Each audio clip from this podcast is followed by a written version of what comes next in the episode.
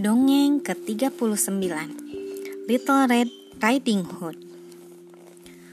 Once upon a time, there was a little girl who was so kind and good that everyone loved her.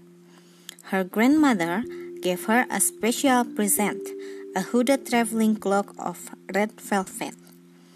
The little girl thought it was so beautiful that from then on, she never went out in anything else. So, everyone called her Little Red Riding Hood. One day, the girl's mother said, "Little Red Riding Hood, your grandmother is ill. Will you visit her and take her this bottle of juice and her favorite cake? Hopefully, they will do her good. Now, you know the way very well. Make sure you don't leave the path. Go straight there." "Don't worry, Mother," said Little Red Riding Hood. "I'll go straight there." She took the juice and cake, and off she set through the wood to Grandmother's house. She hadn't gone very far when a wolf trotted out the trees up to her. Little Red Riding Hood did not know that the wolf was sly and dangerous, so she wasn't at all afraid. "Hello, Little Red Riding Hood," said the wolf politely.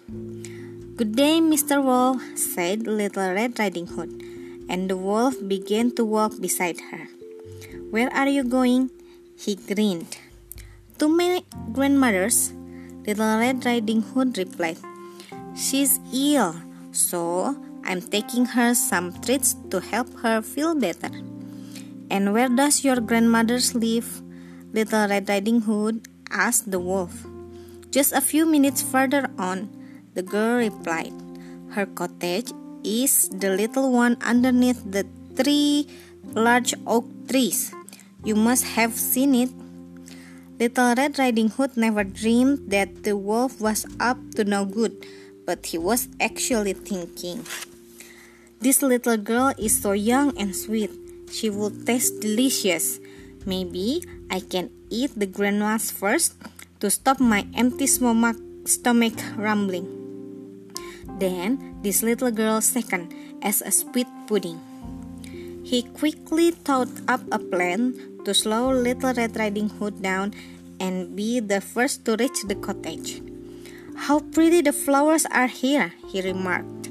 "Why don't you pick some for your grandmother?" "What a lovely idea," said Little Red Riding Hood. "Thank you, Mr. Wolf." And she skipped off into the trees to gather a pretty posy, while the wolf bounded off down the path as fast as his legs could carry him.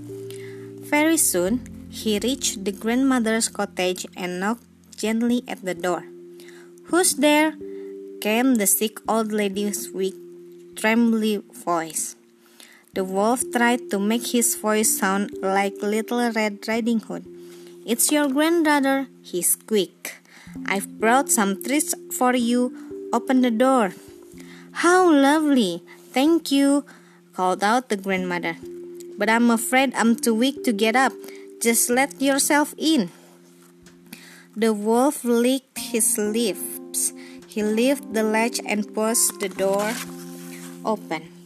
He sprang over to grandmother's bed and swallowed her up with one snap of his jaws. Then he squeezed into her frilly nightdress and cap, drew the curtains together to darken the room, and lay down in her bed, pulling the covers over his chin. Little Red Riding Hood arrived at the cottage to find the door wide open. "How strange," she thought. Nervously, she stepped inside to find the usually bright room all dim and gloomy. "Very strange indeed," she thought. There lay her grandmother with her nightcap pulled down over her face and the covers drawn up over her chin, looking very odd. "Oh, grandmother," Little Red Riding Hood said. "What big ears you have! I never noticed before." "All the better to hear you with, my dear," came the reply. "Oh, grandmother, what big eyes you have!" Little Red Riding Hood couldn't help but remark. "All the better to see you with, my dear," came the reply. "Oh, grandmother, what large hands you have," said Little Red Riding Hood, her eyes widening with surprise. "All the better to hug you with, my dear," came the reply. "Oh, grandmother, what a big mouth you have," gasped Little Red Riding Hood. "All the better to eat you with," roared the wolf, and with that he sprang out the bed and swallowed Little Red Riding Hood up. The wolf now had such a full stomach that he began to feel very sleepy. Quite pleased with himself, he lay back down in the bed for a snooze. But while he was snoring, a huntsman passed the cottage.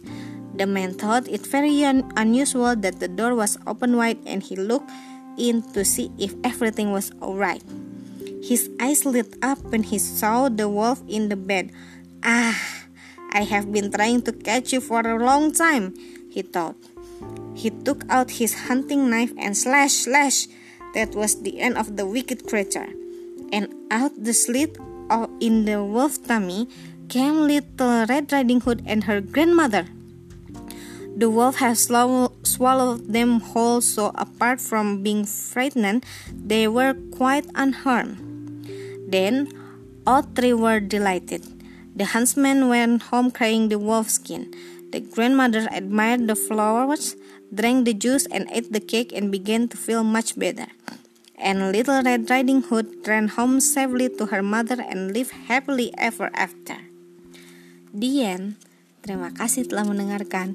Selamat malam.